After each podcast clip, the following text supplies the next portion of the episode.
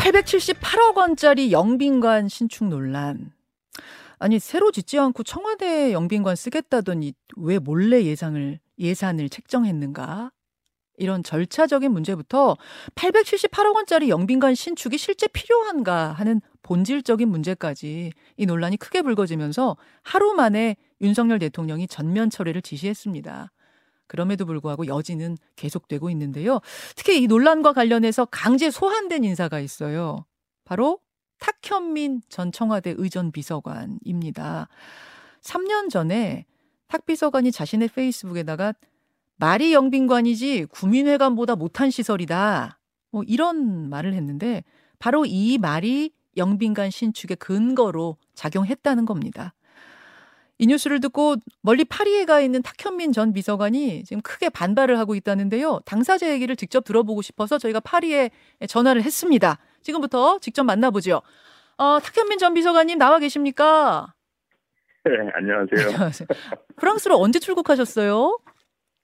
예, 조금 됐어요. 뭐 한 일주일 정도 된 것 같네요, 이제. 일주일 정도. 여행 가신 게 아니라 네. 저 무슨 일로 가신 거라면서요? 네, 일을 좀 도모하는 게 있어서 음. 뭐 지금 준비 중에 있습니다. 아, 그러면은 잠깐 출장도 아니고 계속 거기서 사시는 거예요, 일단? 어, 좀 길어질 것 같아요. 뭐 언제라고 어. 아직 딱 부러지게 말씀 못 드리겠고요. 예. 좀 진행되는 거 보면서 아마 결정이 될 것 같아요. 아, 유학도 아니고 그러니까 어떤 사업을 하시는 거예요? 네, 일입니다. 일, 일 로. 사업, 사업은 아니고. 사업은 아니고 일. 예. 근데 파리에서 막 짐을 풀다가 지금 이 소식을 듣고 깜짝 놀라셨다면서요?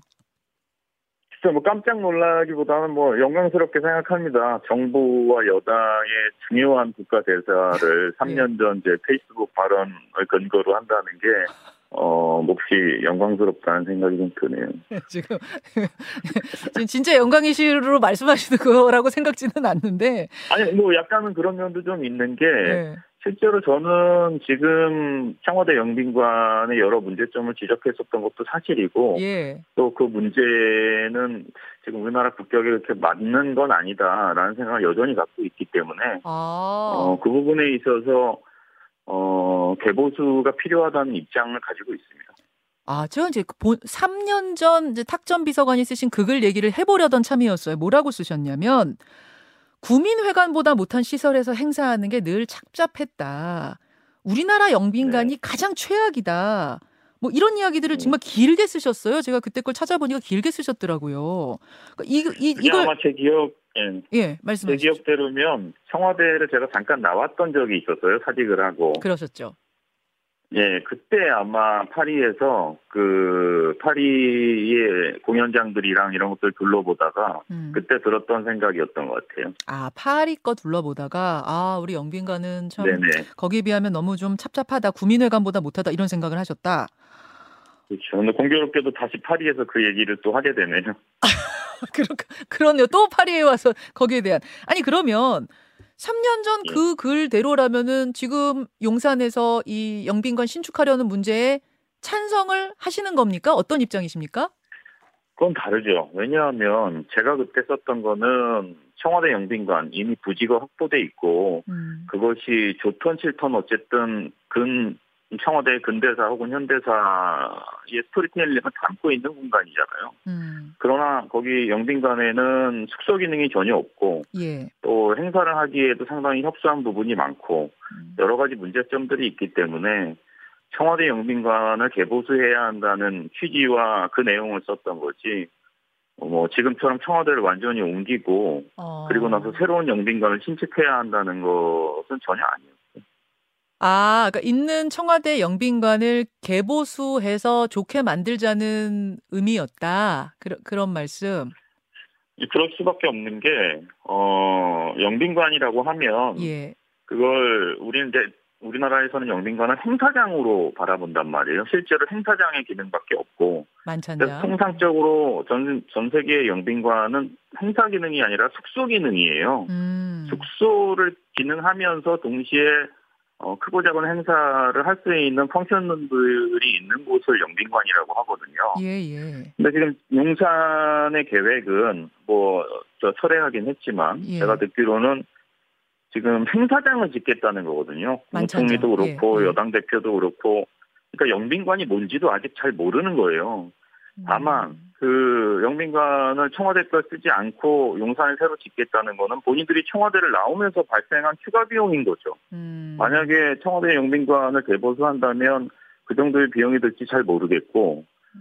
그리고 청와대라는 공간과 부지가 있는데 굳이 새로운 부지를 선정해서 거기에 영빈관을 짓겠다는 게 합리적인 태도인지는 잘 모르겠습니다. 아, 그 절차상의 문제 때문이든 뭐 필요성에 대한 본질적인 문제 때문이든 일단 용산 영빈관 신축 계획은 철회가 됐습니다. 근데 어떤 대안을 네. 가지고 철회한 건 아니에요. 경호처에서는 외부에서 국빈들 만찬, 만찬 치르는 게 너무 무리다라고 강력하게 호소를 하고 있다고 하고 실제로 근처의 컨벤션 센터에서 만찬 치르고 나서 국격에 어울리지 않는다는 지적이 많았다 그래요. 그러면 이제 후임 대통령 듣기로, 예. 예. 말씀하십시오. 예, 제가 듣기로는 아마 그 만찬이 조코 위도도 인도네시아 대통령 만찬이라고 들었는데 맞습니다. 그거는 신축한 혹은 개보수한 지금 국방부 건물 안에서 했다고 들었거든요. 예. 그러니까 경호처가 거기를 경호하느라고 뭐 비용이 많이 든다는 건 사실과 다르고요. 어. 자기가 원래 경계 경호하는 건물 안에서 행사를 했는데 무슨 비용이 추가로 들겠어요. 자기들의 어. 일도 그 안에서 벌어지는 거고. 그러니까 신축을 하겠다는 결론을 지어놓고 예. 거기에 맞추다 보니까 뭐 나온 변명이라고 생각해요. 아 신축을 영빈관 새로 지어야겠다는 걸 먼저 정해놓고 지금 이 변명하고 있는 게 아닌가 좀 그런 의심이 든단 말씀이세요? 왜냐하면 지금 나온 해명으로는 예, 예. 지금, 지금 나온 해명으로만 보면 조코 위도도 대통령과의 만찬장에서 만찬장이 협소하고 뭐 경호상 뭐 어렵고 뭐 음. 이런 핑계들을 댔던데 이미 용산 대통령실 안에 있는 그 공간이 경호상 문제가 있을 리가 없잖아요. 문제가 있으면 큰일 나는 거죠. 음. 본인들이 관리하고 있는 공간 안에서 했다는 건데. 음. 지금, 지금 그리고 대, 네. 통령이 어 청와대 있을 때도 청와대 바깥에서 행사를 했던 일이 없던 것도 아니었고 음, 예. 그렇기 때문에 단지 그것 그 이유 때문에 800억 이상의 돈을 들여서 어, 또다시 또 하나의 행사장을 지어야 한다라는 것은 상당히 앞뒤가 안 맞는 예. 주장이죠. 뭐 그 내부에 있는 컨벤션 센터뿐만 아니라 외부 호텔 영빈관을 쓰기도 했고 뭐 그런 걸 다 통틀어서 얘기한 걸 수도 있긴 합니다. 꼭 그 내부 그거는 본인들이 청와대를 폐쇄하고 나가면서 벌어진 일들이잖아요. 예. 알겠습니다. 예, 그렇기 때문에 네. 그리고 이... 모든 검토를 다 했다 그랬고 음. 행사를 하거나 국빈을 맞는데 문제가 없다 그랬고 용산이 추가적인 비용이 약속했던 비용 이상 들지 않는다고도 했고 음. 몇 차례 비슷한 주장들을 하다가 이제 와서 신축을 하겠다고 하면 그걸 누가 동의할 수 있겠어요. 그래요. 이제 그런 부분 때문에 논란이 됐고 여당까지도 그 부분에 대해 문제 의식을 함께 하면서 결국 철회가 된 건데 사실은 후임 대통령들까지 고려할 때 장기적으로 뭔가 대안이 나오긴 나와야 되는 것 같아요, 지금. 그러면 어떤 대안이 만찬 치르고 뭐 이런 것에 대한 어떤 대안이 가능하다고 보세요? 경험상. 그러니까 가장 이상적인 방법은 아까 말씀드렸듯이 이미 영빈관으로 그 수십 년 동안 사용해 오던 공간을 예. 어, 숙소 기능을 더한 곳으로 재, 재개보수하는 게 가장 현실적이라고 봅니다. 저는. 청와대 영빈관을 그대로 개보수. 예. 예, 맞습니다. 그래야 어, 비용도 줄일 수 있을 뿐더러 어쨌든 간에 그 안에 담겨 있던 그 역사 속에 담겨 있는 스토리텔링도 살릴 수가 있고 음. 기존에 또 청와대라는 게 이미 경호 경계를 해봤던 공간이기 때문에 음. 충분히 경호처도 큰 부담 없이 음. 그 공간을 활용할 수 있고요. 만약에 지금처럼 계속해서 개방하고 싶다면 네. 행사 직전에 폐쇄 저, 경계를 강화하고 행사가 종료되면 다시 개방하는 형태로 하면 되죠. 음. 어제 SNS에다가는 청와대로 돌아가시라 이렇게 쓰셨더라고요. 그 그거는 그냥 어떤 일갈의 차원에서 하신 말씀이에요, 아니면 진심으로 하신 말씀이에요? 아, 진심으로 드리는 말씀이에요. 저는 윤석열 대통령을 아끼고 그 여당을 지지하는 분들이 왜 그런 주장을 안 하는지 모르겠는데 오. 어. 가만히 생각해 보시면 예. 지금 윤석열 대통령이 겪고 있는 여러 가지 어려움과 야당으로부터의 공격의 상당 부분은 청와대 폐쇄로부터 벌어진 일들이에요. 용산이죠. 그리고 그 음. 예, 1절이 시작된 거고 2절, 3절, 4절이 계속 닥쳐올 텐데 어... 이렇게 끝내 고집을 못 버리고 있느니 한번 잘못된 판단이었다라고 얘기하고 돌아가서 어, 수십 년 동안 쌓여왔던 청와대의 노하우와 예. 또그 공간적인 이득을 취하시는 게 낫지 않나 그렇게 생각합니다. 아, 진심으로 조언을 하는 거다. 아니 근데 용산이라는 장소를 결정하는 절차가 매끄럽지 않아서 논란이 컸던 건 사실이지만 그래도 청와대 나와야 한다는 그 자체까지는 전직 대통령들도 다 동의하셨잖아요. 문재인 대통령 때 청와대 이전은 지금 말씀하신 것과는 전혀 다르죠. 그때는 대통령의 집무실을 이원화하거나 음. 집무실 공간을 광화문 청사 정도로 이전하는 것에 대해서 계획을 세웠던 거고 청와대의 기능을 폐쇄하는 건 아니었죠 전혀. 음. 아, 아. 그리고 그 계획도 어, 충분히 공론화 과정을 거치면서 여러 의견들을 종합해 보니 적절하지 않다는 최종적인 판단 때문에 공개적인 사과를 하고 폐기했죠. 음. 그게 올바른 과정이죠. 네, 공론화와 어떤 신중한 절차 없이 용산 이전이 결정된 것, 그 자체에 대한 문제 지적을 하신 것 같아요. 아무튼 탁 비서관님, 그 뭐 현실적으로 현 정부가 그 진심 어린 제안을 받아들일지는 좀 미지수 같습니다. 안 받아들일 것 같고 탁 비서관님 네. 아이디어는 그렇다는 거고 절차적인 문제 한번 좀 짚어볼게요. 그러니까 이번에 네. 이 문제 영빈관 문제와 관련해서 여당조차도 비판하고 있는 부분은 뭐냐면 절차상의 문제인데 여당이 음. 몰랐던 건 물론이고 국무총리도 몰랐다는 거 아닙니까? 심지어 대통령실 수석들조차 어. 몰랐다. 이거는 대통령실에 근무하셨던 분으로서 청와대 근무하셨던 분으로서 수석들도 모르고 878억짜리 부속 건물 지을 수 있는 건가요? 저는 정말 깜짝 놀랐습니다. 한덕수 총리가 어, 나도 언론 보고 알았다 이렇게 얘기하시는 거 보고 어떻게 저렇게 얘기를 할 수 있지? 제가 알기로는 그게 한덕수 총리가 주재하는 국무회의 안건이었던 것 같고 아... 그걸 통과하면서 결국은 상정이 된 걸로 알고 있는데 음. 그 회의를 주재했던 분이 그걸 몰랐다고 얘기할 수 있는 건지 아, 그, 그 한덕수 그 총리가 주재했던 회의에서 결정이 된 거예요? 제가 그건 정확히 모르겠어요. 국무회의를 대통령과 국무총리가 번갈아 가면서 하잖아요. 예, 예. 근데 제가 어, 들은 이야기로는 어, 한덕수 총리가 주재했던 국무회의에서 그 예산안이 올라왔었던 거고, 그래요? 그러니까 그걸 본인이 몰랐다고 이야기하는 게 어. 저로서는 좀 이해가 안 가고, 어. 또 설사 예. 정말 그 이야기가 기억이 나지 않는다고 해도, 예. 그래도 절차와 과정을 거쳐서 기재부를 통해서 그게 공개된 예산일 거 아니에요. 음. 의원실까지 그 정보가 갔으면, 예. 그러면 어떻게 국정을 책임지는 중요한 국, 국가 운영의 주체가 음. 몰랐다 이렇게 얘기를 할 수 있죠. 본인이 몰랐다고 얘기하는 순간 그 책임은 그 밑에 실무자들한테 전가되는 거잖아요. 음, 음, 알겠습니다. 그런 부분이 아마추어리즘이다 뭐 이렇게 어제 지적을 하셨더라고요. 예. 자. 이제는 아마추어리즘을 넘어선 것 같아요. 그러니까 책임 미루기가 시작된 것 같아요. 이게 어, 아. 처음에는 청와대 이전 혹은 청와대 폐쇄로부터 시작됐던 자질구레한 문제들이었는데, 예. 어, 그 문제들이 불거지면서 누군가 책임을 져야 하는데 책임을 지지 않으니 음. 그 책임이 고스란히 실무자들에게 전가되고 음. 실무들에게 전가되니 점점 그 책임의 소재가 불분명해지는 거죠. 음. 그리고 결국은 이렇게 가다가는 공무원들 전체가 네. 상당히 소극적이고 폐쇄적으로 움직일 수밖에 없는 상황이 벌어질 겁니다. 복지부동 같은 상황이 벌어지진 않을까 그 염려도 되는 알겠습니다. 탁현민 전 청와대 의전 비서관 지금 만나고 있는데요.